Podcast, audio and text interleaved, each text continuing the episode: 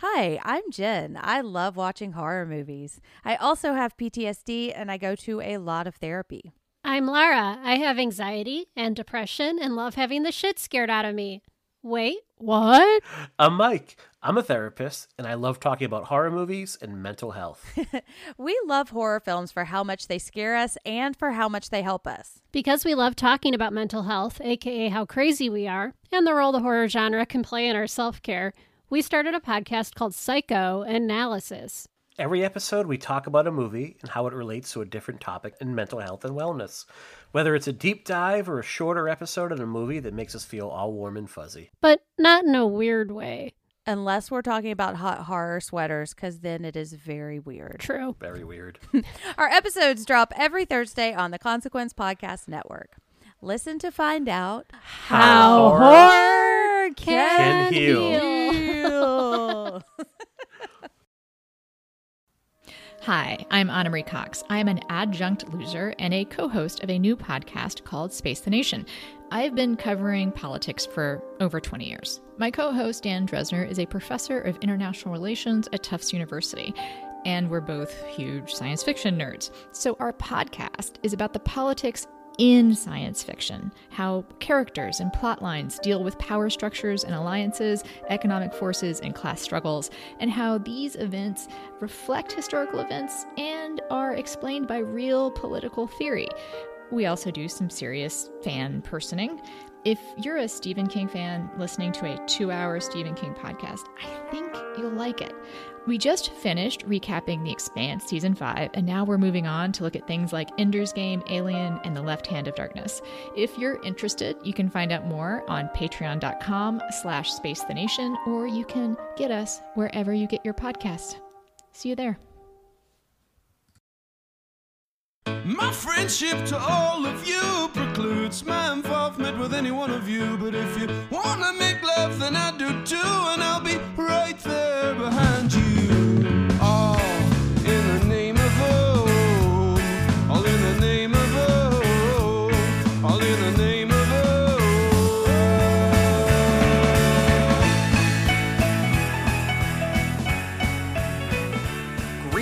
Constant listeners, and welcome yet again to the Losers Club, a Stephen King podcast. You've heard us despair over desperation, you've heard us get gunned down by the regulators, and now you get to hear us go bonkers for Bachman. Today we are concerned with King with what King's 1996 experiment in twinning narratives actually has to say, uh, if anything. Before we get started, however, let's meet our panel. My name is Rockin' Randall Colburn, and uh, joining me from Nashville we have. This is Jenn Tooth, the Rage Adams. Although I m- almost said bonkers for Bachman because I love that alliteration. I love I love a good use of alliteration. Me too. Yeah, so well done. Uh, what was your first encounter with Richard Bachman?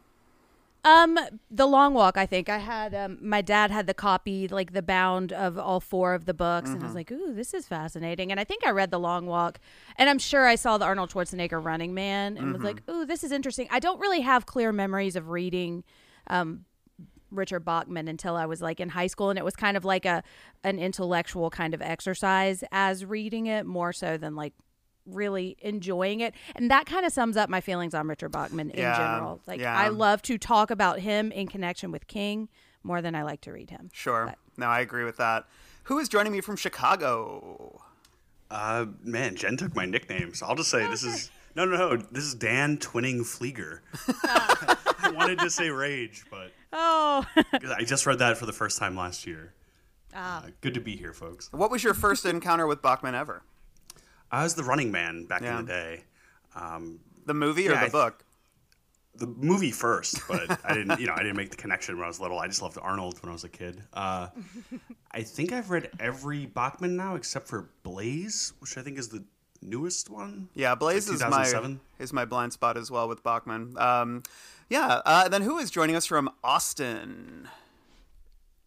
On a long walk. oh, nice. That is good. I know, that's a keeper. I'm gonna. That's it. I finally found my. And Ana, what was your first ever experience with Richard Bachman?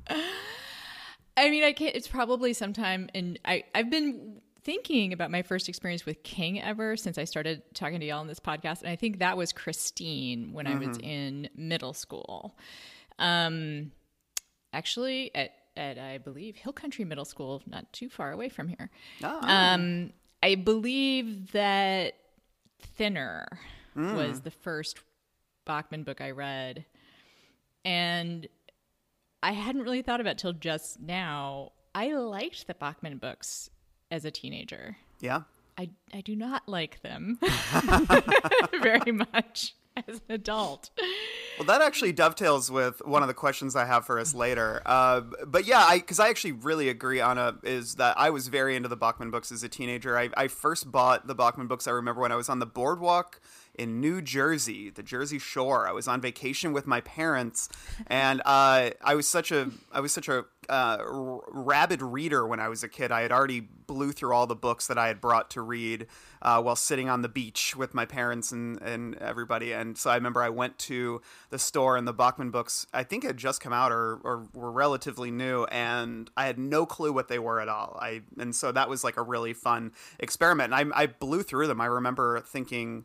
Um, Long Walk, especially, was my favorite, and that's the one I still love to this day. But uh, Rage, I remember liking a lot when I was in high school, and now when we revisited that for the pod, it was like, oh no.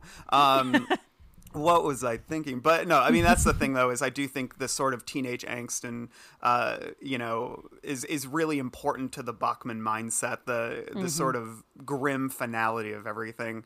Uh, that sense of I don't know absolutism of being a teenager. And uh, yeah, that's what we're going to discuss today a little bit. We're going to start by discussing Bachman in general, um, using his uh, Stephen King's "The Importance of Being Bachman" essay that he included in uh, with the regulators and oh no with the Bachman books when it was re-released in 1996.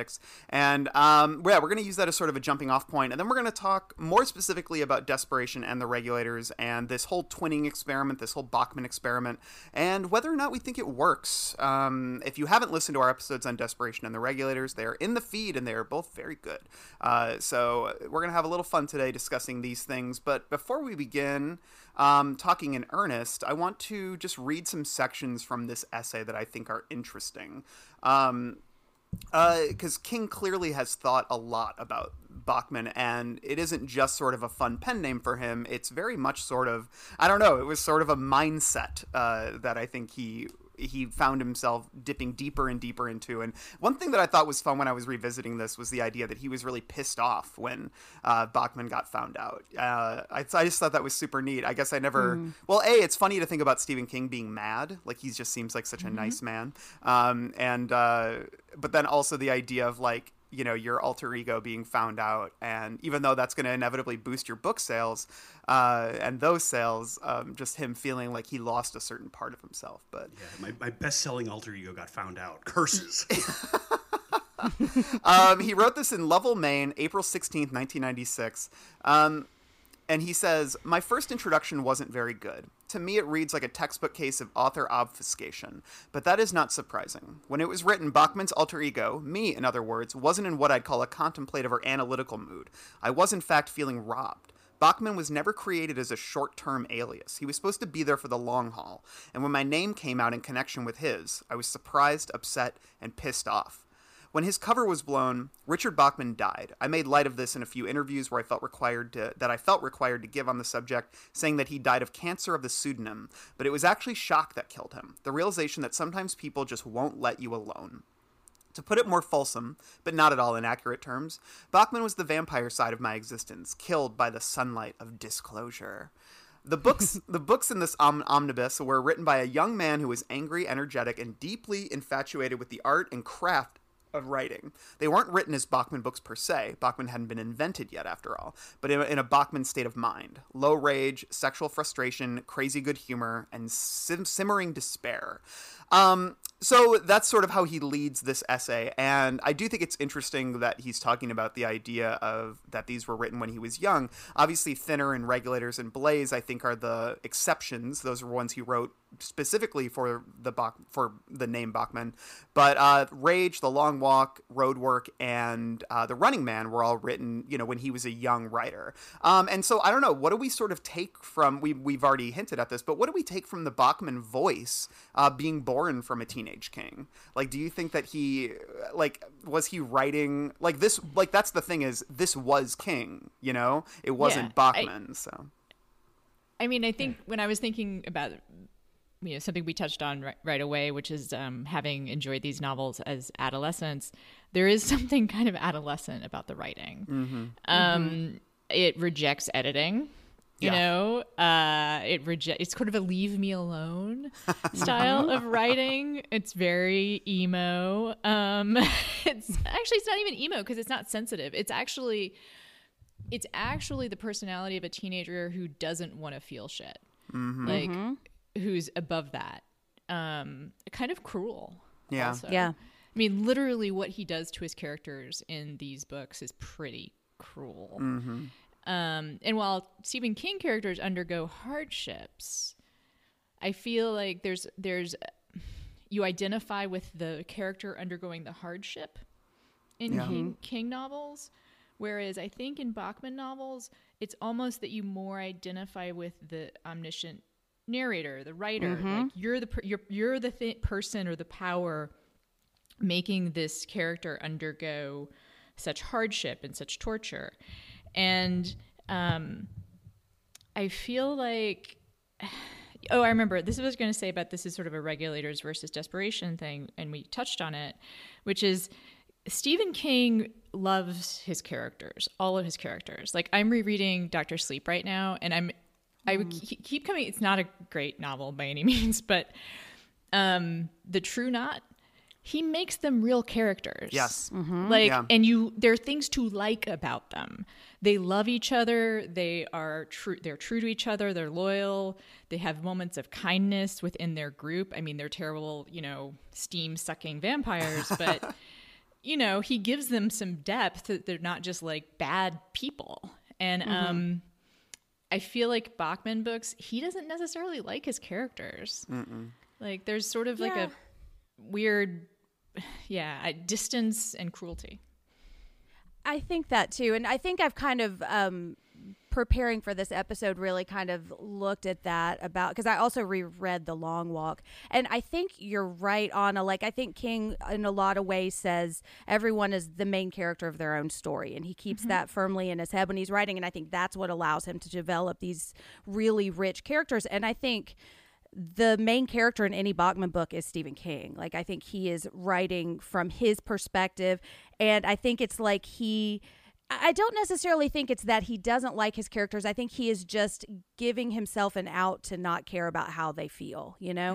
Like I think um, he will just kind of let let things happen to them and not really try to really get into their heads too much. Um, whereas I think Stephen King really does that. And like a lot of terrible shit happens to his King characters, but I think that unfolds naturally through the story. Whereas I think of King kind of like the image of talk, like our little boy talk, like lining up his trucks in the sandbox is what kept coming up while I was like thinking through all of the Bachman books, you know? It's almost sociopathic, honestly. like It kind of is. It's yeah. it's like I actually when you were talking, Jenn, what I thought is that Bachman has the personality of a school shooter. Like Well, Right. Rage, Charlie Decker. Run a like right, right, right, yeah. right. Who someone who sees other people not really as full human beings, but Mm-hmm. rather like things to be manipulated and, and played out across a stage. Yeah. And, And- I mean, I think I'm being almost too mean here because No, hey, I do get that think because- Stephen King is a nice man. I do too. Good values, but, I clearly, think that he's very empathetic, and that is really exhausting, you know. Mm-hmm. And I think like this is his chance to not have to do that, you know. Like this mm. is, you know, Yeah, I, yeah. I'm tired of getting in the heads of my characters. No, I'm I, just I, gonna. I, I would say up. the Bachman books are almost like the live journal of Stephen King. um, like when I for go the school back, shooter. yeah. yeah, it's someone who fits the profile. Jeez, no, but when I go back and read like my old writing, and I wasn't an angry kid necessarily, but just when you're kind of a young man, sometimes you have. I, Jenn, you mentioned empathy, and like empathy is something that I think develops, especially in men, a little later in life. Yeah. Um, but I remember having a lot of emotions and not really having the emotional maturity to even identify what they were, other than like Mm-hmm. anger, frustration. You know, I mean, it's these very kind of primitive m- mindsets. And when I read some of his stuff um, from that era, you know, the, the pseudonym, I definitely identify with that, and it, it's a lot of it that feels sort of unfinished. Like these Yeah. were ideas that he had that he put out there that just didn't. They're not complete. Yeah. Um, I mean, I, I love like the long walk. I, I think that's the one that stands out out of Mm-hmm. all of those as the one that Well, I like. his This, empathy. That's Yeah. that's Yes. actually uh, yeah. You that's one that feel feels for the those most, characters. Yeah, it feels the most like modern Stephen King compared to the rest. Um, but I think uh, Ana was saying earlier, like you know, it, Stephen King always seems like he lacks an editor, but especially these, they just and I, and I think that's you know wisely why he chose to put him out under the pseudonym as well, not just so that he wasn't competing with himself in terms of sales, but I- I don't know that he'd want to put the SK signature on all of these stories.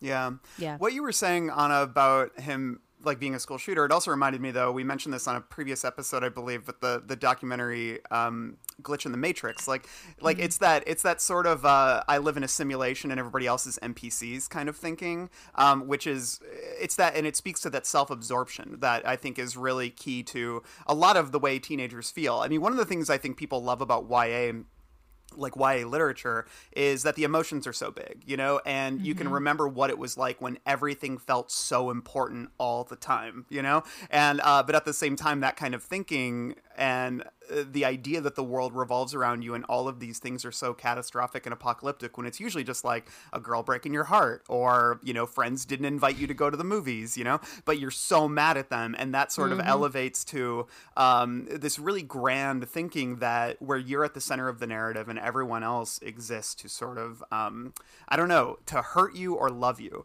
and Yeah. uh, yeah, and so it's like so I think about that a lot with the Bachman books, and I think a lot about the kind of because like uh, you know because I feel sometimes that Bachman does hate his characters. Like, not all of them. Like, I agree with you, Jenn, because there definitely are exceptions, but the regulator specifically, man, he mm-hmm. hates some of mm-hmm. those people. And mostly, mm-hmm. I mean, you know, not like mostly the women. Like, he treats the women Yep. like absolute garbage in those books. Yep. And it's like, and like just the way he speaks about them, it's like he's so annoyed with them, you know? And the thing is, like, King is very hyper aware of that, I think, especially when he wrote this intro. He describes um, Bachman as a rainy day sort of guy, if there ever was one. And he also just calls him not a very nice guy. And he cites, um, he cites uh, the fact that a lot of his Bachman books have bad, like you know, like tragic endings.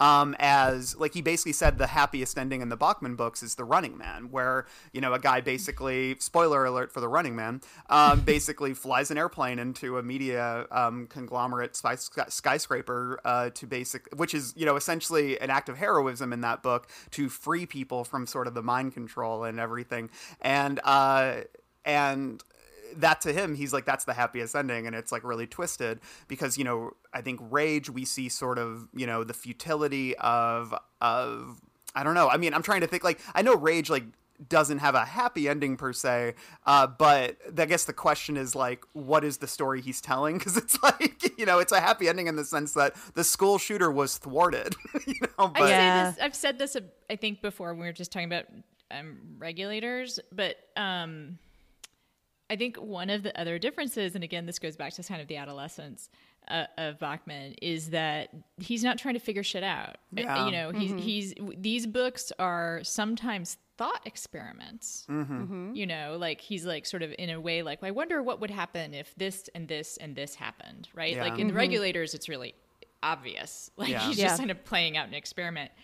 Um, but in the other books, I think this is again like he has this empathy, and he's also working on something a lot of the time. Yeah. There's like some kind of like idea that he's trying to explore, and sometimes I think having read Danse Macabre, like I don't know if it's entirely conscious, right? Hmm. Um, but be, maybe because he's putting so much empathy into the characters, he winds up kind of working out some emotion or some kind of familial relationship or God or whatever. Yeah. In the Bachman books, there's no sense of like a deeper theme that's being kind of turned around and examined and mm-hmm. Yeah. explored.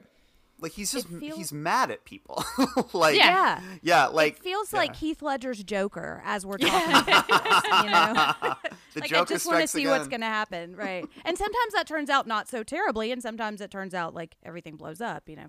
Yeah. So, like, Jenn, you just reread The Long Walk, and I think most of us would agree that The Long Walk is definitely sort of the creme de la creme of, of, of Bachman because, you know, I mean, I think it does tap into the hyper aggressive masculinity that exists in a lot of Bachman, but in this case, almost for a good cause because it's very, The Long Walk is probably best read as, you know, um, bonding amongst men and teenage boys specifically in a very high stakes situation, um, but like who are still going through uh, adolescence, teenage angst, uh, uh, sexuality, horniness, like all of those sort- sorts of things. So, what do you think it is? Is, is There's something being worked out. Actually, I'd point out, I think the reason why Long Walk resonates and also endures, it's like the one, it's the one book that I thought about rereading. yeah, Yeah, it's the one I wanted to reread. Yeah, it, it's it has something going on inside it.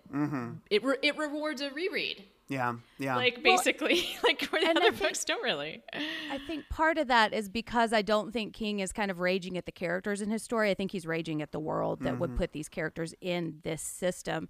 And I was thinking about it, and I got really nerdy while I was preparing for this, and I twinned all of the books, all of the Bachman books, with another Stephen King book. Um, and I just did it kind of on how I felt when I was reading those books, and I like looked up the years they were written, and they all kind of lined up. Um, but the one that I twinned this one with was the body, because I think both of them are about friendship. But the thing that's so dark about the long walk is that it's a zero sum friendship. It's like they all know that in order to survive, all of these friends they're making have to die. And so, like, I'm to the, I, I haven't finished it yet, but I'm to the point where um, Garraty is starting to realize, like, at some point he's going to want McVries to die Yeah. because that means that he's not going to die. And I think that's like the the anger I kind of feel in that book. But that's why it feels so much more like a King book is because I feel like the characters generally like each other. He's not mad at them per mm-hmm. se. He's mad at the the system that you know? basically forces uh like ruins a friendship like a budding friendship Right. like this system has put it in, in a situation where the friendship can't flourish like and it, Right. and it pits people against each other like this world in general pits people against each other so It's like the challenge on MTV. i love the challenge it's like road I rules was- and I was actually just thinking about that. Um, because someone asked me to write so- someone asked me to write a review of like the real world um, 20 year reunion anniversary. Mm-hmm. And one of the things that i was thinking about is how innocent that first real world is. Yeah. Uh-huh. because we know what they rely on as the stakes in that show? Nothing. There's Yeah. just people just being friends or not being friends. There's no like contest. There's no one getting voted out. There's no reward it's just the idea of just watching people trying to get along was somehow enough mm-hmm. yeah, and mm-hmm. there's no awareness of what it's going to Yeah. look like at the end. Whereas I think everyone now is a little more camera ready. Um, yes. But yeah, someone I, I just binge the new. I, I don't watch a lot of reality TV, but I, I love the challenge. I always think that's fun to go mm-hmm. back to. And when I going to what you were saying about the long walk, it does feel like that too, where it's like you're kind of friends become foes. You, everyone's kind of feeling each other out, and I think that's common in a lot of you know reality TV and stuff today. And I think the long walk really kind of captures that ahead of its time.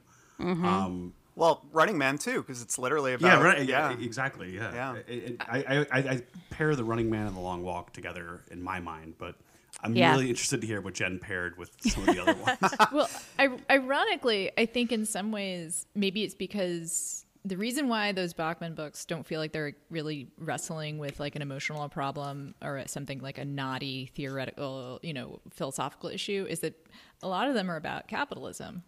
You know, mm-hmm. a lot of them are just like anger at capitalism. So there's a real irony about the using your pseudonym because you're so fucking successful. like to funny. write what are a lot of the time, you know, uh, even like thinner, you could say is about consumption, right? sure Like, yeah yeah. And and that's the that's the er theme of Bachman is Mm-hmm. consumption. Yeah, that's a really interesting look at it, um, and it is funny, and maybe that is why he's pissed because you know Bachman got Bachman, who is a dairy farmer, uh, who you know kind of lives off the land in the world of King, like gets outed as the what the richest, most successful author in the world. Um, Let's talk a little bit more. I'm going to read a little bit more from this essay where where King talks more about sort of what Bachman meant to him personally. There's a place in most of us where the rain is pretty much constant. The shadows are always long, and the woods are full of monsters. It is good to have a voice in which the terrors of such a place can be articulated and its geography partially described, without denying the sunshine and clarity that fill so much of our ordinary lives. Bachman had become a kind of id for me. He said the things I couldn't, and the thought of him out there on his New Hampshire dairy farm, not a best selling writer who gets his name in some stupid Forbes list of entertainers too rich for their own good, or his face on the Today Show or doing cameos in movies, quietly writing his books gave him permission to think in ways I could not think, and speak in ways I could not speak. And then these news stories came out saying Bachman is really king, and there was no one, not even me, to defend the dead man, or to point out the obvious that King was also really Bachman at least some of the time. Um, and that actually speaks to what you were just saying, uh, Ana, like the general idea where he's like, I can't say these things as the as the guy who's on the Today Show or whatever. Um, which is interesting, but I don't know. I'm drawn to that idea of like writers having um, two different sides and wanting to have this outlet to write um, the really grim stuff, the stuff that maybe your regular readers don't want to read. And it made me think a little bit of um, I've talked about him on the pod before, but the author Nick Cutter, uh, who wrote The Troop, and that's a pen name for Craig Davidson, who is a writer who, um, if I'm being correct, I'm trying to think like I don't think his other books are like they're not as horrific and disgusting as books like The Troop and The Deep, which he wrote uh, as Nick Cutter. And that just really made me think a lot about. Like, I remember when I found out that Nick Cutter was a pen name, I was surprised because those books were really successful and you'd think he'd want them under his own name, but maybe he also doesn't want to be wholly associated with how grim and how dark and how disgusting those books are. And so, um, I don't know, like, do we think that, uh, um, do we think that like I don't know how would you interpret what he defines as the key differences between his writing and Bachman's like uh and what what is it specifically about Bachman that in basically if we're reading through the lines here of what King's saying what is it that would really alienate the King reader what do you guys think I mean, I think he's it's weirdly self-aware, although not self-critical. Mm-hmm. Um, and the idea of like having an anonymous side or a pseudonymous side, it actually got me thinking a little bit about recovery and anonymity in the rooms Mm-hmm. I was thinking the same thing. and how it it works. The reason the reason for having anonymity in the rooms is almost the opposite, um, which is that you you get to stop. There's sort well, at least for me, I'd be interested in what Jenn has to say, but for me. In the rooms, I get to stop being the person I'm playing at being in the outside world, and have being someone with just you know a little bit of renown, like a you know the D F list, you know, fame. um, the thing that's really like what I love about the anonymity of the rooms is feeling like I'm being judged just for judged. Actually, feeling like I'm just being known for mm-hmm. what I share in that meeting. Mm-hmm. Like, and I say one thing, and I bet this happens to King even more. And I'm I've always been curious about how real real famous people deal with this. When someone comes up to me and like wants to talk about politics in an AA meeting, I get so pissed. Like I'm like that's not who I am. That's not who I am right now. Mm-hmm. Like I don't want Right. to. I don't want to do that. Yeah. And I wonder if there's a little bit of that. Jenn? Well, and I also think Yeah. because I I do agree, yeah, and I think there's there's a freedom in just being able to say what you want, and that's the biggest thing that I've gotten out of the rooms is like I can say whatever I want, and it really helped me start talking about a lot of things to have that like the stakes removed, you know.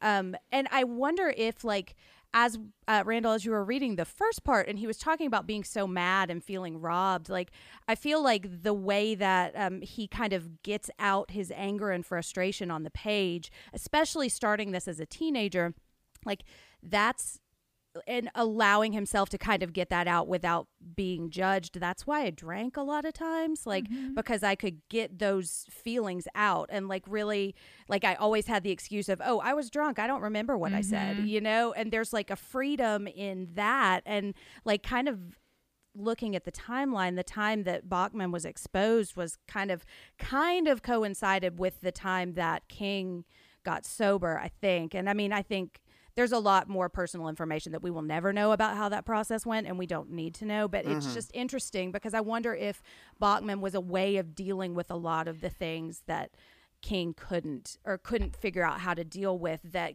go that getting sober and learning how to actually process that in a healthy way has helped him because when i read the books like when I read um, the regulators and when I read Blaze, even though I think he wrote it when he was younger, but he edited it when he was older. Oh, As much as he did edit it, yeah, I think it's a trunk novel. But like, there's a there's a reflection there. I feel like that is not present in the Bachman books, and it's not nearly as much as I think a King book. But I do feel like, like Ana, you said, a self awareness, but not critical, and I think I can feel that. You know, I want to say one more thing on the on the rooms thing, which is that I think I, I- so. I've almost talked myself into like being more sympathetic to Bachman, but I feel more sympathetic to Bachman than I do to the the books. Mm-hmm. And I also mm-hmm. feel mm-hmm. like one thing that that is why we have the anonymity tradition in the rooms is you know what you see here, what you hear here, let it stay here.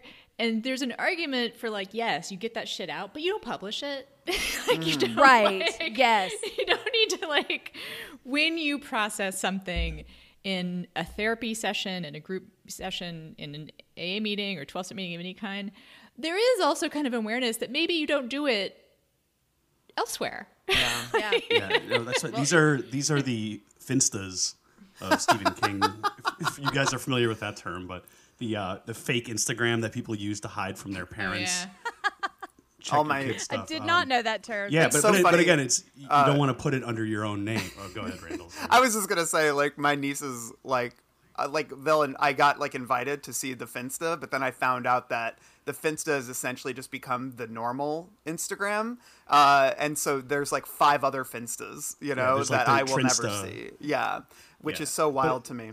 but I, again, I think it's he doesn't it doesn't get the Stephen King approval, right? He, he these are ideas he has that he's not ready to put out under his own brand, but he kind of wants to throw them out there just to kind of I don't know test the waters. Um, I, I think these are a lot more external looking than the other Yeah. books, whereas Stephen King can be a little more internal and you know kind of processing the mind of a person who is losing their mind versus these where it's just like observing someone going crazy, lacking empathy, you know, raging against the machine, as it were. Well, I think he. Hmm. I think it seems like King can be persuaded to publish anything. like, like I think that he really is someone who he writes prolifically and he publishes prolifically. And I think that mm-hmm. probably there's you know a ton of writers probably look down on that and they're like, I would only publish you know the best thing that I have written. Like only like the one thing that I will show people is this the one thing that I have labored over for years that I am so proud of. Whereas King's like, I wrote this thing in a week. Let's publish it. Why not? See what the response is. And that to Like, me is yeah. and they Can do you it. imagine that there's like a Stephen King papers? I don't know if there would be, right? Like, because they're like, They're like all for out. some, yeah, like I was, you know, like I've been watching the Woody Allen Farrow thing, Mm-hmm. and like there's a thing about all his papers, like all the stuff he's never, he didn't put out because it's not good enough. And so there's a rich trove to like look at. And with Stephen Yeah. King, it's going to be like, oh, there's like my grocery list. I didn't publish that. Uh, there's like, you know, note to self. I didn't publish. To do list. Yeah. Yeah, Right. it's but that's part else. of why I love the Bachman book so much. And I look at it, I think of it kind of like the White Album, you know, like because there are people that say you should edit half of that out and just make one single album. And and I think it's almost like the exception that proves the rule kind of thing. Like there's so much material that you can really see the contrast there. Because I was looking, I was watching those um, Woody Allen uh, papers also, and I was like, oh. Yeah, I, I see why you didn't put that out. Well, the thing is, You I think if we looked at, I mean, I think if if Rage was never published ever, and then we saw it. You know, after King died or something, and it was in his papers, people would probably just be like, "Well, I can see why he never published that." You know, and Yeah. that's not to say like mm-hmm. Rage is worthless. Like, there's definitely stuff in there that is really cool and interesting and says a lot about King. But you know, but that's the thing is, is I think King has that reputation for being, um, you know, an inconsistent author in some ways because he publishes everything, you know, whereas a lot of authors are maybe a little bit more precious about what they put out into the world. Like, you know, King is the person who will publish Lisey's Story, but then he'll also put out Cell, you know, and it's like, um, and th- that contrast is funny, and I think that's part of another thing why people love King so much because he Yeah. does right that. and yeah. and king also circles back to themes over and over again like Jenn and i have been talking about like we're on all the abusive relationship podcast mm-hmm. right?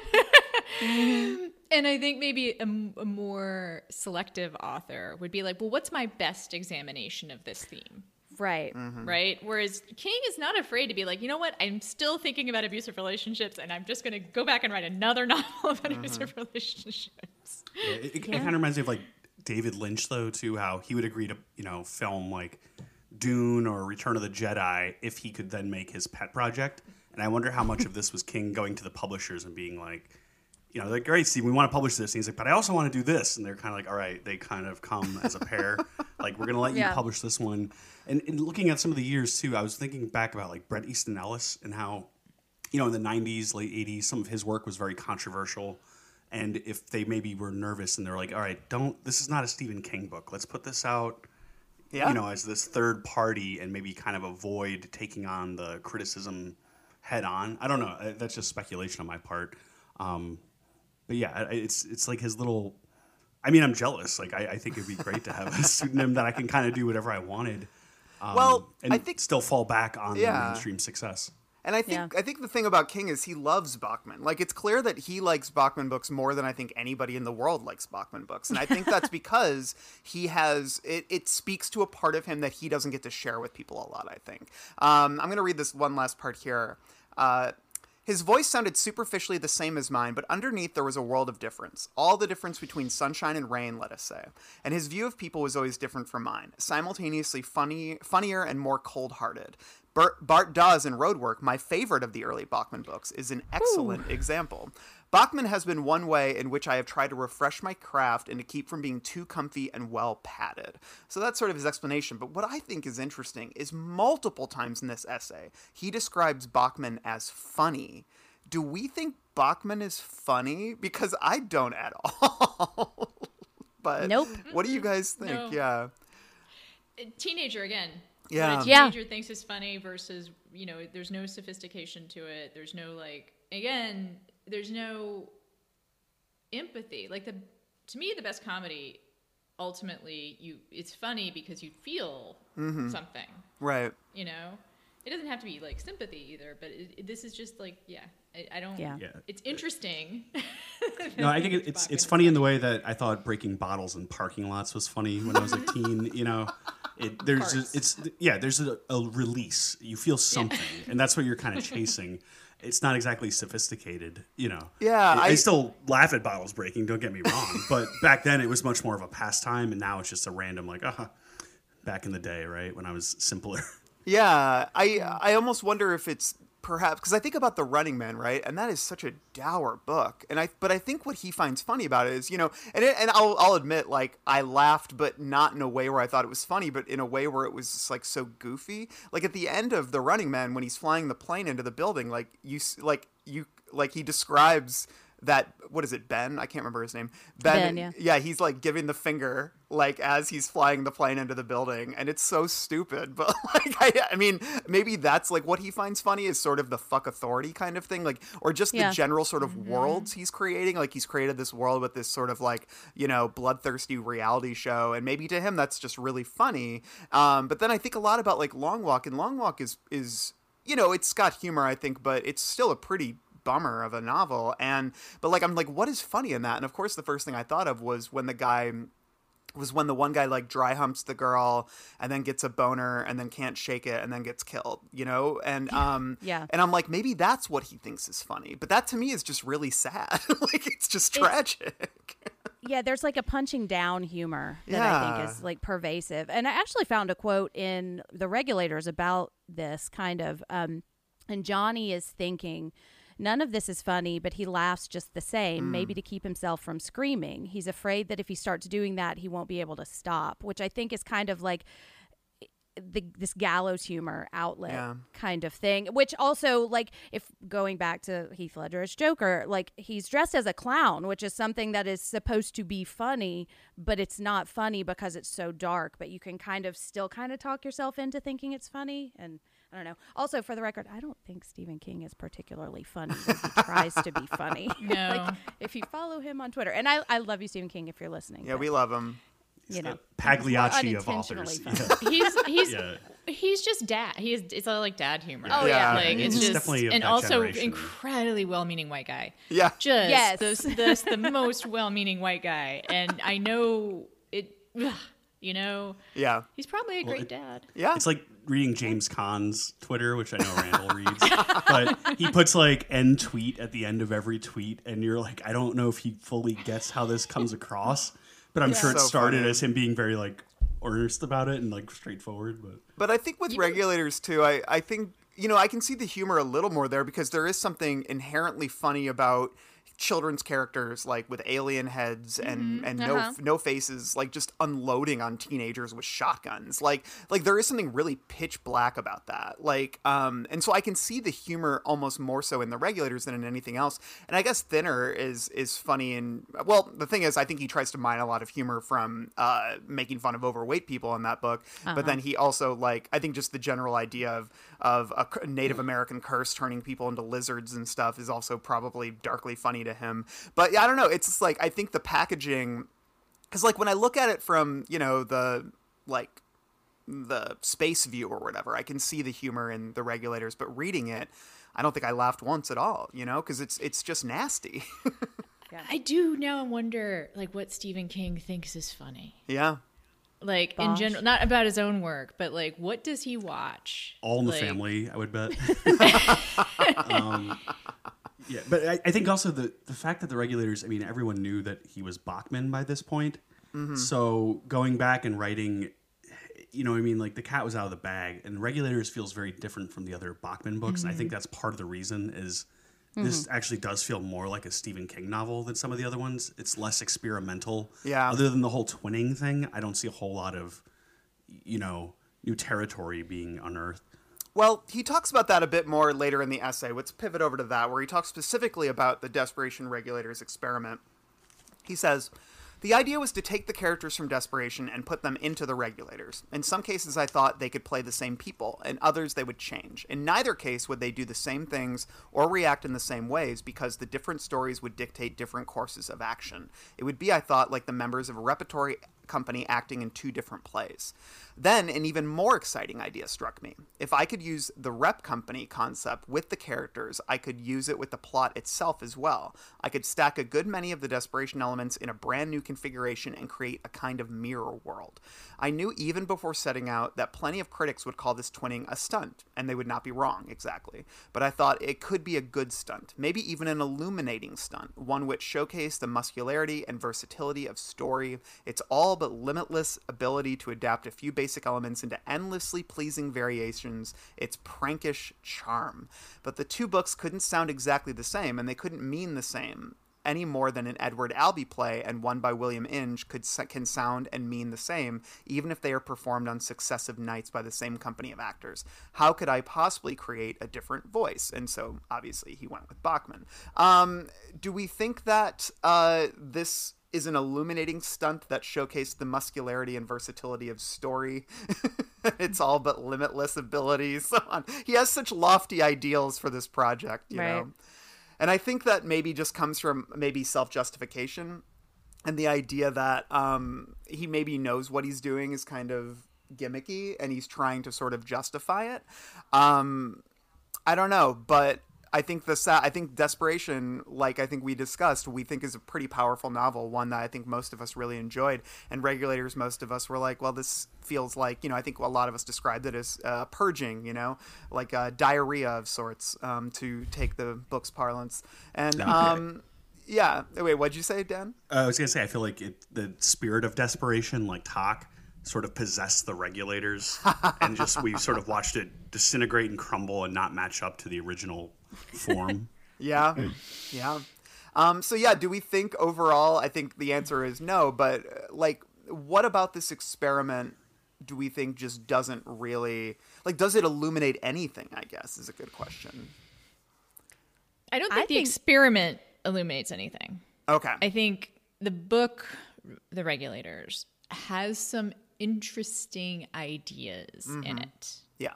that are not fully explored, Yeah. that are just kind of gestured at. I think the idea that one of the things I was thinking about, like when Dan was talking, um, and also uh, Jenn, when you referenced the Joker, is the you know we use the phrase comic book violence, mm. and mm-hmm. one of the things I think it's lost its irony in the mm-hmm. way we use it because mm. what's interesting the, the phrase should be you know like a contradiction in terms, right? Comic book, funny, haha, and then violence.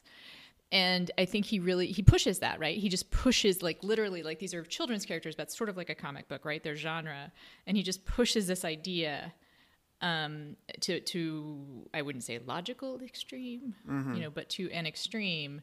And I think the stuff about TV and about how children's minds work, I want to sort of take the autism side out of it because I, as we discussed before, I don't think he needed to make that child autistic. Mm-hmm. Right. Um, but the experiment itself is po- it's like to me feels kind of pointless. Like he Yeah. could have just written the regulators with entirely different, you know, characters, and I think it would have done wouldn't made much of a difference. Yeah, Yeah. That, that was one thing for me is I the the twinning was only by name really. Like I actually would have liked to have seen the characters from one book share a lot of qualities with the other ones in a lot of circumstances. But instead it just was like, oh yeah, that's the character from this one. They have the same name. And it didn't really go further than that for me.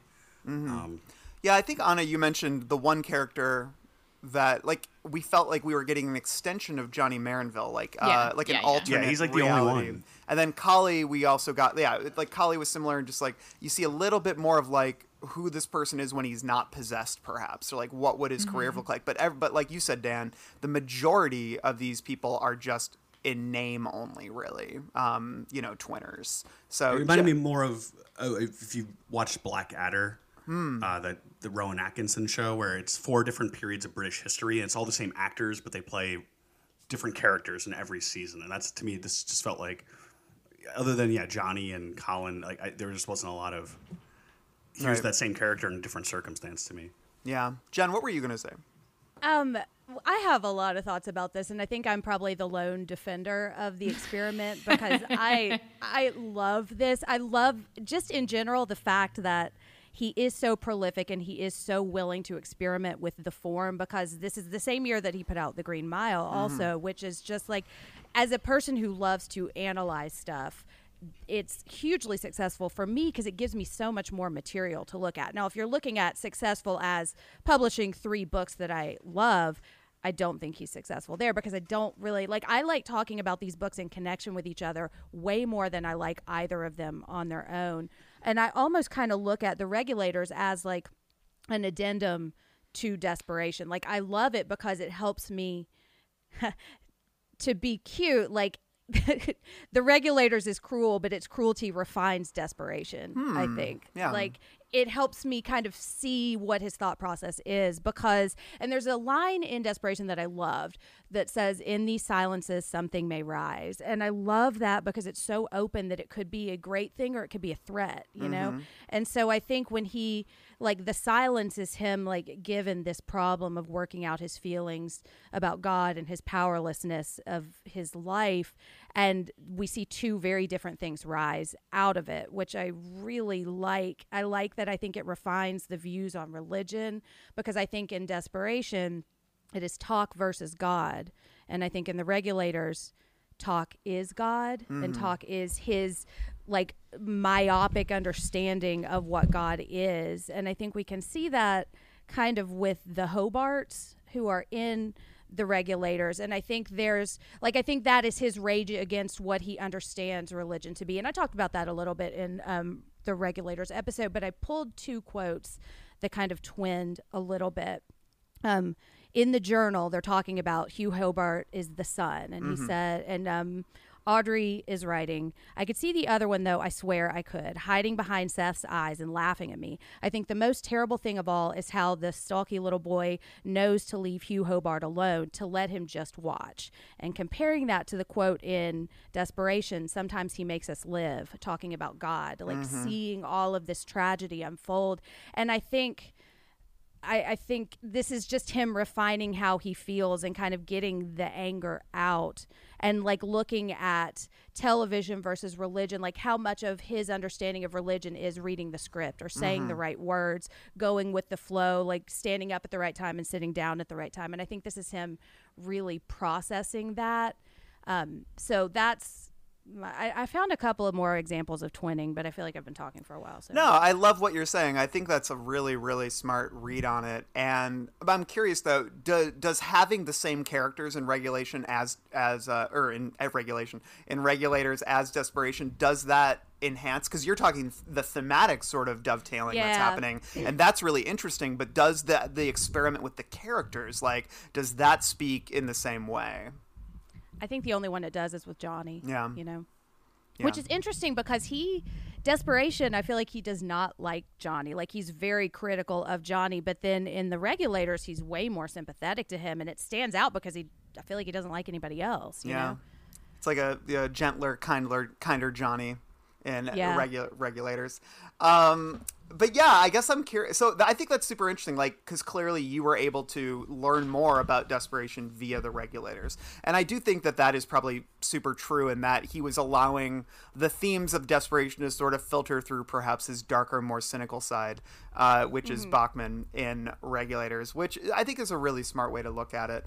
Um, are there any other twinning aspects that we thought were compelling that we thought were interesting like um because some of them some of them i just i find so interesting uh like why like because I, I mentioned that um, I think when we were doing the desperation episode, I mentioned that I was really struck in a weird way, and I remembered it from when I read it from the first time. Was the description of the the panther paws or the is it a jaguar like the the big cat's paws like digging into Steve's shoulders and and the claws digging in, and the description of blood blossoms coming out, and that was to me something that stuck with me for a really long time. And then I realized reading Des- Regulators, he he brings that scene back like the same moment happens and yeah but then even mm-hmm. but even the the the thing is like on him like the because i whatever big cat it is like is on steve and it's the same moment where it's digging his claws into him. And mm-hmm. and that to me is like why that moment you know? Like what is it? Did, was that just something that was stuck in his head too?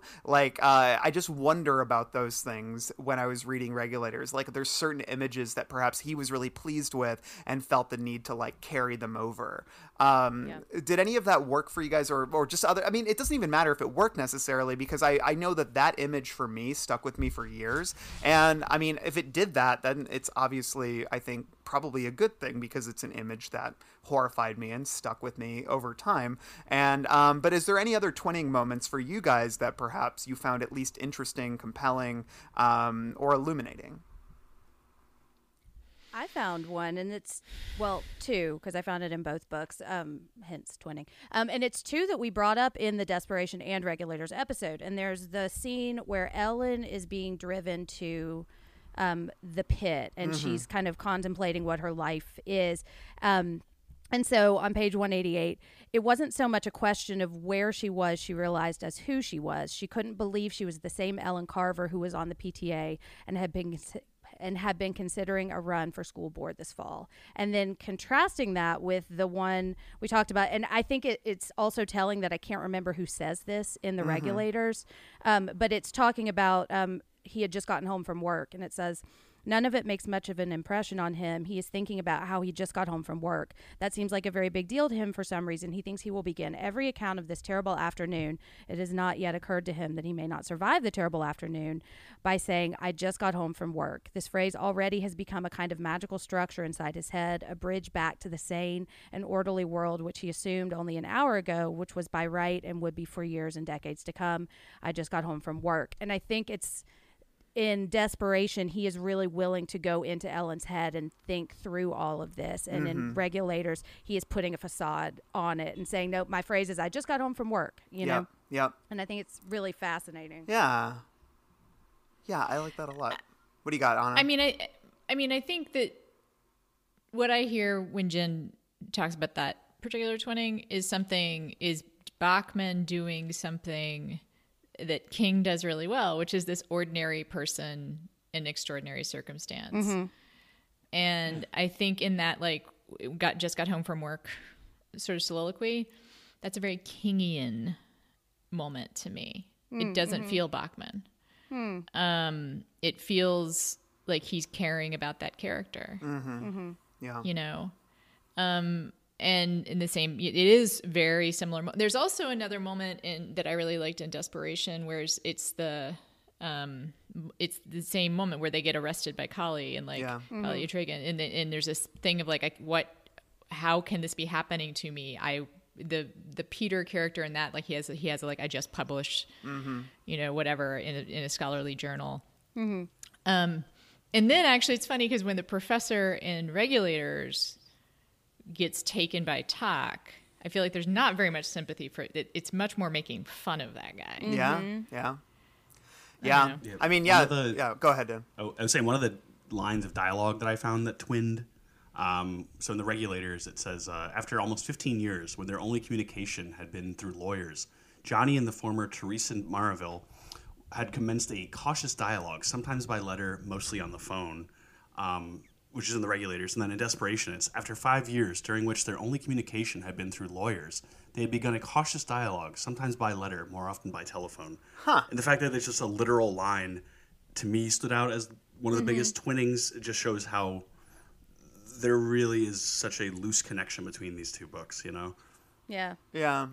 Yeah, I just like I wish that I just remember thinking when I was a kid and I was more interested in viscera and perhaps aesthetics than I was in message. I just remember like it's almost like reference culture, like the general idea that um that all you need to do to like enrapture an audience is just show them something they've seen before, right? And Guy, uh, yeah. yeah, and like you know, I think there's a lot of a lot of culture that just does that. It's like here's some references, here's some things to get excited about. Um, that you guys are already familiar with. And I guess like I I as a kid who loved King and I think that's also part we've talked about this in the pod like it is fun like when we when somebody from Salem's Lot pops up in a book way later. We love that aspect about King, but I think my problem with uh I cuz I, I remember loving the twinning aspects in Desperation Regulars cuz I was like there. It's like that Leonardo DiCaprio meme where he's pointing at the TV. It's Yeah. just like it's like there it is and uh, i love that when i was young but as i've got when i got older i just wasn't seeing what the point was and what that uh, what the connection was and why it was there and it's one of those things where it's neat like it it, it like lights up a, a bulb in my head and it's cool like you know like you i'm sure you had the same moment dan like hey that's the same line that was in this book and it's here but the question is just but why why? yeah, Yeah. why Yeah. and um and yeah and so i think what you were saying Jenn is super interesting because it's like you're finding these thematic um uh, things that are filtered through King and through Bachman, and I think that's super interesting and, and super smart. But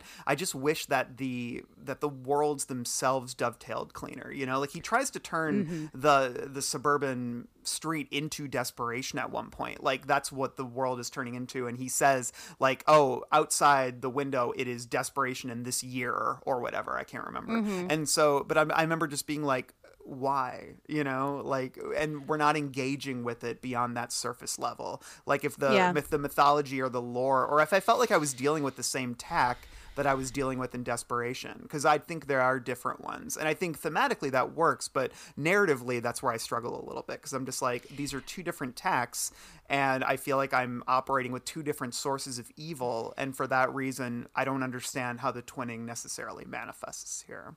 Um, i don't know. Go ahead Ana Well, like the the way that he literally connects the books, right, is that you're supposed to believe that it's Tak who f- first goes into an eagle and then mm-hmm. goes into the kid and gets transferred to Ohio, mm-hmm.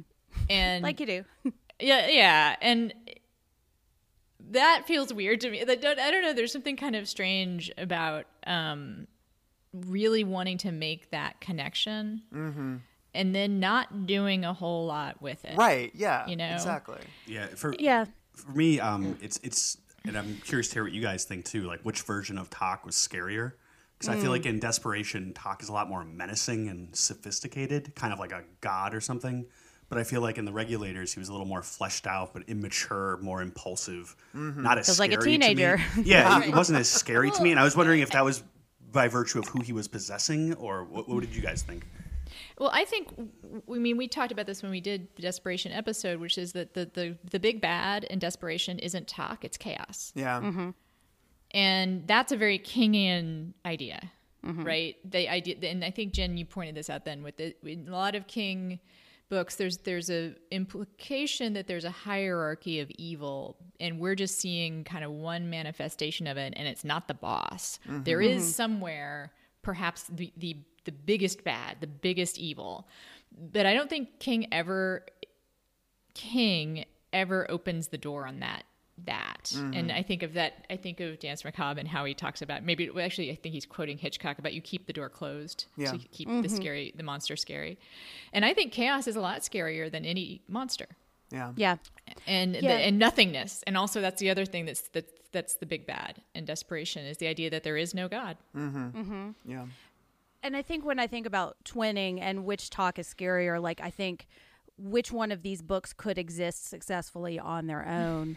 And I think Desperation, while I, I, Desperation is a really challenging book for me. I think it is completely like self sufficient, and I think the Regulators just feels it feels juvenile on its own. And mm-hmm. what I think I find really interesting is its connection to Desperation, and I think that's the same with Tak. It's like and I was thinking about like which one should I read first, and I read The Regulators first, like years before I read Desperation, and now I think like I wouldn't recommend anybody read Regulators first because it puts it in context. And so if this book exists really to put Desperation in context, as an analyzer of King, I love it. As a constant reader, maybe not so much, Right. and I'm probably That- not going to reread. That's an interesting point. So I read Desperation first, but what which one did everyone else read first? Desperation. i read desperation So you're the standalone Jenn She with the regulators. alone. she stands alone. Uh, no, because I was going on Reddit and people, you know, they're like, "Which one should I read first? And it- Right. it, really doesn't matter. I guess I would say Desperation. Just you'll be able to plow through the regulators. Whereas I feel like starting with the regulators, it, then you, it might dissuade you from immediately Life jumping is to short. Desperation. Get the desperation. Get desperation in first. You know, you don't want to be hit by a bus having only read the regulators. this from four people who have read like 60 Stephen King books, but I love Right? that. Yeah. A question as we as we wind down here do we miss bachman do we want him to come back because i do think that king's probably got you know another trunk novel somewhere or maybe he'll want to revisit it before you know before he retires quote unquote and um I don't know because we got Blaze, but I've never read Blaze, and I've not really heard much discourse around Blaze. So I get the vibe it's not necessarily like top tier King. Jenn, you've read it, right? I have. Yeah, it's good. It's it's just slight. Yeah. It feels like okay. That's yeah. exactly how I describe Blaze Pizza. That's amazing. I think Yeah. I would say that I wouldn't mind Bachman reappearing, but I'd want him edited. But that's Stephen King. Yeah. I Right, do wonder exactly. I just do wonder if he's capable still because I think that he's gotten you know, and I don't say this in a bad way in any way, shape, or form, but I think he's gotten a bit softer as he's gotten older in terms of, Yeah. I think his fangs aren't as sharp as they used to be. And his books are more optimistic now in general. And I think his view of humanity is more optimistic uh, now than it, than it used to be. And I do wonder if he just, if he would have that in him, if that, that teenage spirit, that, re- that sort of, um, I don't know, that grimness is still there. It's, it's to me, I'd love to see a Bachman book in you know in the, the 2020s just to know like what that sounds like now from him Yeah, because I, I, yeah I, oh, sorry. I, I Oh, you was go gonna say, like, I, I, I would love uh, the Midwest standoff we just have, where it's like, no, no, no, you go. um, uh, that's Laura came up with that term, but Yeah. anyway, uh, the like the way like night shift. Like, I would love to see a short story collection from Bachman, Hmm. and I would not be surprised if one does come out in the next decade or two of just. Here's these sort of little experimental one-offs that have some sort of terror in them, not fully fleshed out ideas, but taken as kind of a compendium would be interesting to read back to back to back. I, I don't think I could do another regulators, but I would love to see some 50 page, 100 page short stories. Well do you guys remember that um i believe it's in skeleton crew the milkman stories there's like two Yep. milkman stories uh and they're really weird and like i think i remember reading that they were like you know they were cast off from some novel idea that he had but it was basically like a killer milkman just like killing everybody on his route. And it's like really gross and i remember we just hated it. When we talked about it on the episode but it's like so mean spirited and nasty and cynical and it, it totally strikes me like just i never really thought of it that way Pfleegor like the the idea of bachman short stories but I, I bet like revisiting skeleton crew and nightmares and dreamscapes if you filter that lens a little bit i bet you could probably classify a few of those as um Yeah. as bachman's or even the the um the one from Night Shift with the school shooter, you know? Um, or Yeah. Cain Cain rose up. Cain Rose Up, I think, is in Skeleton Oh, that's Crew. Skeleton Crew. Um, yeah, I think maybe yeah. I think there was maybe some uh some Bachman, more Bachman and Skeleton Crew than we realize. So Well, and is there enough Bachman at that point to sustain an entire collection of short stories? And was he really differentiating? Because for psychoanalysis, we just watched Children of the Corn, and I reread that story, and that story felt really like a Bachman story. You know, like the characters are so mean to each other, and like it really ends on a, a really down, hopeless note. Yeah. But um, but I don't know if he had the leeway to call himself Bachman for that. You know. yeah. Um. Yeah. Um. Sorry. So oh, what's up, Ana? I had to interrupt the chat because like my dog was in the strangest position. but We'll have, across the room, and there's just legs. we'll have to that's- post that to our socials. Um, right. uh, I think in general, Bachman has outlived its usefulness. For Yeah. King. yeah. Like, I I'd be he interested- existed for a reason. You know. I'd be interested to see what like how King feels about that. Um, yeah. I I mean I think we're probably gonna see another Bachman book Yeah. because King. Again, we love him. Everything critical said about him is said with love. yes. But he is so fucking self indulgent. Like he just is, and he has no reason not to be. right. And I think it's really interesting. I'm gonna bring a one more time. I think I think he probably does have a program, as they say. Um, in that, I bet. I mean, I've heard that he actually goes to meetings. Um, and he, also, again, reading Doctor Sleep, his depiction of sponsorship is a pretty hardcore description. Like, Yeah. yeah. it's a, it's a form of sponsorship that you know a lot of us don't really do. And i wonder if that's the thing that keeps him kind of reined in a little bit. Mm. Mm. Because mm-hmm. when you think about his status like again he has no reason to to to, to not just publish every little thing and to just be like some kind of like I- i don't know just be be an asshole basically. Mm-hmm. Um and he isn't. I don't Yeah. think he's not. But he does publish anything. He does really publish anything. Well, and I think like if you look at like later and Finders Keepers and um, Chuck's dream, I think you can see him processing through what's going to happen when he dies, and he's probably got some trunk novels that haven't been released, or he's got stories in his head that he can't get out yet. Like there's elements of that. What's going to happen to my stories when I die? And I think that's part of why I love him as a writer. Is I feel like he just wants to tell us stories. Like he's not really trying to write the great American novel. He's not trying to like be someone most of the time. He just wants to tell us stories, and I think you can see him kind of wrestling with that. So I definitely think we're going to get Blaze, and I wonder if he has some kind of agreement or some kind of document saying what can and cannot be released. You know, which when I, was think there's reading gonna be later, I was nothing. like, I think mm, there's going to be nothing. I not think he's got everything. I think out. he's just going to like. he's Yeah, just- I, I can't imagine him putting limits on, especially after he goes. Like I, Yeah. I was saying, like shopping lists are going to come out to do list. And I will read every single Yeah, one that, of well, that's them. that's what I was gonna We'll say. talk though. It's about like 'em on when the a- pod. Like when a musician releases like a two disc B sides album, and you're kind of like, oh, do I really need 38 songs? But if you're a huge fan, yeah. yeah, that's part of the discography for you, and I, I feel that way. And it, you know, I think it's interesting that he chose to kill off Richard Bachman, and I think that sort of speaks to what he feels about this alter ego. That maybe he's outgrown its usefulness. Um, but again, that doesn't mean that. You know, it's like when any artist is like, "Oh, I'm retiring," and you're like, "Well, there's nothing stopping you. You're not held to this." So just because Richard Bachman is dead doesn't mean they're not going to like unearth, you know, a trove of papers that have just been found in Maine, or you know, something like that. Yeah. Um, Jenn, why don't you take us out by sharing with us your twinning, uh, all your twinners of the um, Bachman novels?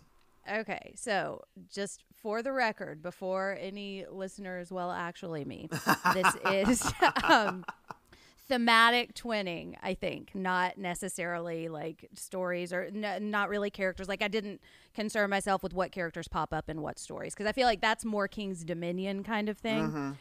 Um, okay. And also, I was thinking about this through the context of Stephen King being a writer who cares about all of his characters, and Richard Bachman being a character who is really focused on one character in the story. So um, I think Rage.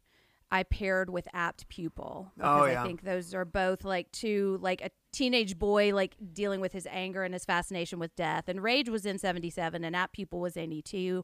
Although that's part of different seasons, so it's you know, we just don't know when he wrote things, you Right. know.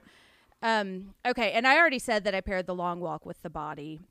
And I kind of went into that a little bit. Okay. Well, so see, that's Road interesting because do you think Apt Pupil could be a Bachman book? Like, I get I Bachman know vibes. because I think it interrogates Todd. Like I think it looks at the ways Hmm. that Todd is um like how destructive this is where I don't think Rage really yeah, interrogates he's much that. more I- critical of Todd than Charlie. Yeah, no, that's interesting. yeah. yeah, but I was just gonna say like. Like, but then you have like Long Walk, and then the body, which to me is almost like pure undistilled King. Like everything we love about King in a lot of ways is the body, like the the warmth Mm-hmm. Yeah. of it, the the nostalgia, the wistfulness, but also the terror and the horror. Mm-hmm. Um, anyways, continue. Okay. So, um just go with me on this one. So I put Road Work with Pet Sematary Okay, because I think They they're involve both, digging. They, real they est- do involve digging. Yes, yes. Real estate, yeah. and real estate. Yeah, but it's also like this man like really trying to hold on to his idea of what his family is. And I think this is where I see the divergence a lot if I really go with this twinning thing, which uh, you know, might be a little bit of a stretch, but like I feel like Lewis really wants to hold his family together because he loves them and I think Barton Dawes is so self-absorbed and stubborn that it's really just wanting to hold on to the status Yeah. rather than like the humanity of being a part of a family that I see with Lewis. So Yeah, that's interesting. These are great. Jenn. I'm loving these. These are awesome. Oh, thanks. Oh, I Well. think they're. I think that you're right on the nose in terms of the themes being explored. I Mm. don't know if it if they're related in King's head. Yeah, I was Oh, gonna say it was like probably not. conscious. Yeah, And I don't I don't think they were probably and I think the idea that they're written about the same time, maybe not either. But the thematic yeah. stuff I think is is really I think that thematically you're you're right on. And these are also some themes that are just er King themes, right? Like family is always family's huge. Yeah. In Right. in King novels in general. Um and I think what was oh, in childhood. Yeah, Yeah. you know- well, and talking about the themes and how seeing him explore over the years and like not want like being okay with just putting a pin in it for now and okay, I'll go back to death and revival like 20 years later. Like I love seeing him kind of explore these things. And yeah, I don't think a lot of this is intentional. Yeah. These No, are I- just kind of I- I, I think, think these are things that live inside him, you know. But, but even like the taking of land, right, from the Native Americans Mm-hmm. versus road work. Yeah. That's just a really clever one. I never would have made that. But then there's so many parallels. Yeah, parallels. it's really good. Um, and Yeah, Sometimes eminent domain is better. that was so lame. Sorry. that was the Oh, that is- tagline I. That's so funny. Okay, what do you got Um, for Running Man? Okay, I paired Running Man with Firestarter. Oh, okay. Mm-hmm. because I think, well, I mean, they're both running from things, but I also think it is a man trying to save his family. But Firestarter is so much more concerned with Charlie and his relationship with Charlie and like the connection between the two. And like, I don't even remember what Ben's. I barely remember Ben's name. I don't remember his family's name, and Yeah. I think they're only mentioned. So I think that's kind of the the myopic story of the same theme. Again, don't think that he intended this at all. Yeah. But this is this is the twins that I find. I think you just put um you you hit the nail on the head with like as far as like what the difference is, which is like it's the myopic version of the theme versus like the fleshed out version Yeah. of the theme. Yeah. You know, in Yes. Bachman books, it's pretty myopic, and we talked about it again. It's like moving chess pieces around on a board, and kind of seeing, or just like, you know, I wonder what it's the thought experiment stuff. And again, this again, he doesn't hate the characters, but um, he's using them. And Yeah. again, I, more than he's trying to figure them out. Yeah. And he's giving himself permission to not have to figure them out, I think. Yeah. They're like his chess pieces. Mm-hmm. Okay. So for Thinner, Mm-hmm. I have Christine because I think he wanted to be thinner. Arnie wanted to be cooler. Like it's this idea of wanting to be something you're not and having that need and desire consume you. you Yeah. know? Yeah. and I think like the way Thinner ends is so like so like he fucks over his family, Yeah. you know? And I think Christine is so much more concerned with Dennis and how this affects everyone else. Like it's not Arnie focused, you. Mm-hmm. Um, It's also the uh, people getting hit by cars. This is the That's biggest stretch. true. I would say, Jenn, I love you. I think that you're on the right track. This is the biggest stretch for me. This one was a little bit of a stretch, but I also think I thought you were going to be like, there's red. There's both. right. The evil thing is but red. look at the covers. yeah, but I also think this is when he was kind of moving out of like thinner. I think is different than the Bachman books. Sure. you know, Yeah. like this is not the clo- like. There's no one. It's supernatural, which I think most of the Bachman books are not. But Mm-hmm.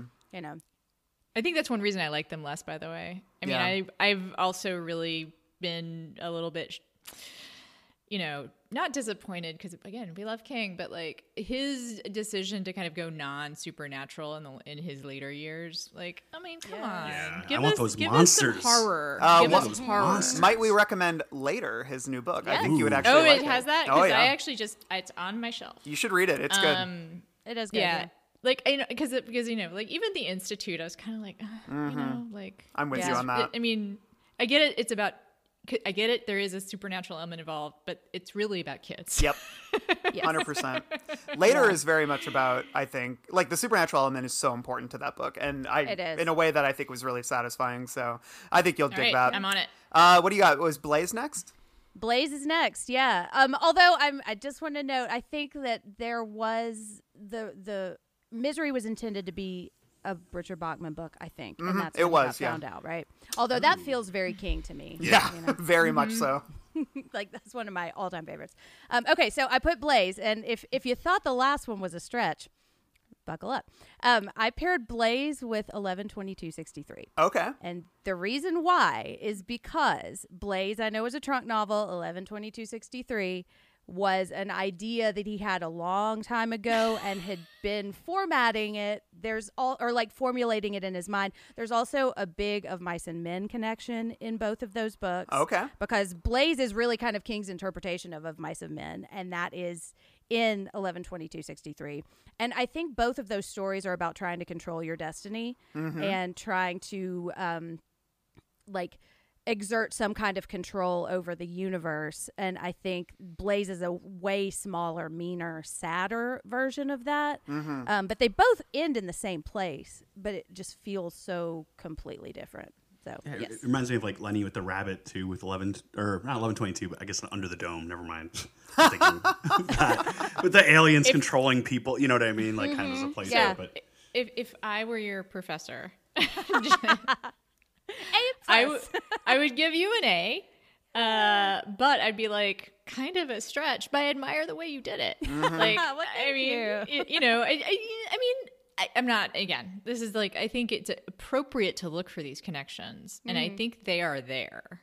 Mm-hmm. Um I think that sometimes what we're picking up on when we see these connections are just the things that Stephen King is obsessed with in general. Yeah.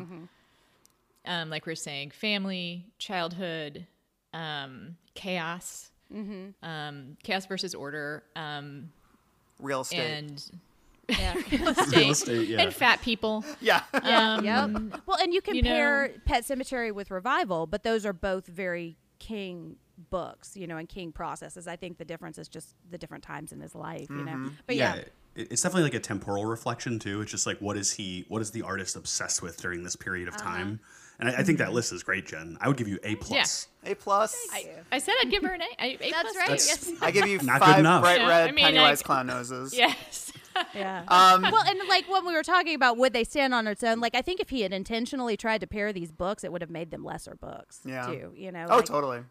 You know. No, that's a fun experiment. Uh, lo- lots there. I, yeah. So, um, good discussion. I think this was fun. It was fun to revisit Bachman. Um, all these years later, after we did our Bachman books episodes, uh, and and we're gonna revisit Bachman one more time with Blaze, and maybe again in the future, depending on where things go. So it's a fun it's a fun topic to discuss, and a fun sort of detour with this pod about Mr. King. Um, while our literary journey is over with these books, we have one more episode where we're going to talk about Desperation, the TV miniseries. Uh, we'll probably mix things up, get a few new voices in here, talk about um, Ron Perlman's uh, breakout role as Collie Entragian. Oh Um, wow. Oh, you you don't you didn't know I he didn't know started that. it. No. It's also Oh, got he's- Ste- it's also got Steven Weber. Um, so yeah, he plays Steve. oh, sign me up. I'm a little hurt but that's okay. Well, it's not something I would want to subject everyone to. Um, it is very long, and so and it was on what TNT? I can't remember. ABC maybe. Let's just say that existed. let's just say that there's probably no bodies rotting from the inside in the way that they are in the in the Look, book. I so. watched the Stand miniseries even though I didn't have to. So. And I just kept pretending I was involved in the pod discussions. Like, Well, hey, that, know, there was I a lot that's of what I'll do this time. there was a lot of bloodletting on that.